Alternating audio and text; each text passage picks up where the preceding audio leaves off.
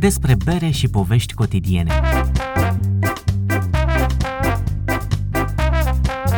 Cu gust și savoare. Despre asta vorbim în minutele următoare ca să nu ne pierdem în fața raftului cu bere. În fiecare episod discutăm despre un stil de bere și găsim perechea într-un preparat cu gust.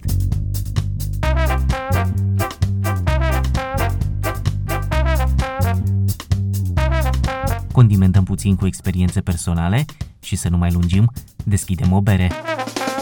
Astăzi, India Pale Ale.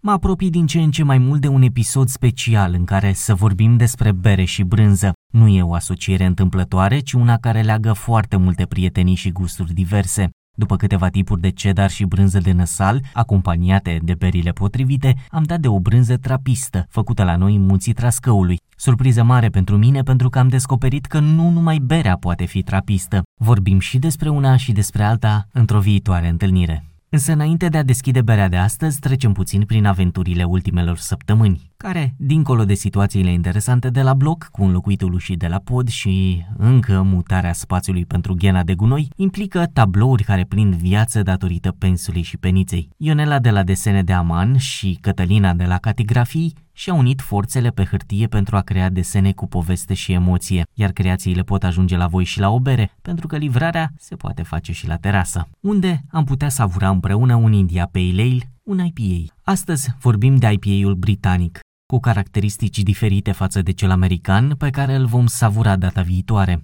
IPA-ul a apărut în Anglia secolului XIX și a fost inventată de un tip pe nume George. Era o bere pentru export ce profita de proprietățile de conservant natural al hameiului, astfel că drumul spre India era mai liniștit știind că berea nu se va strica. Descoperim un stil cu un conținut de alcool puțin mai ridicat, o bere aurie, limpede, cu o spumă subțire în care hameiul englezesc cu notele picante are un rol important, mai ales că domină gusturile ce vin de la malț. Savurăm împreună un IPA alături de un carrot cake sau un alt desert dulce care contrastează cu la berry, dar o alăturăm și unor preparate picante, fripturi sau grătare de porc sau pasăre care să aducă o asemănare de gusturi.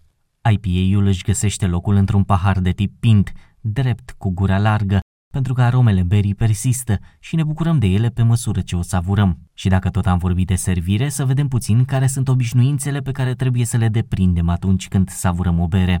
Orice tip de bere. Începem cu spălarea paharului, pentru că tot ce este pe pereții acestuia poate influența gustul. Urme de grăsime, praf de la depozitare, fosta bere care abia s-a terminat.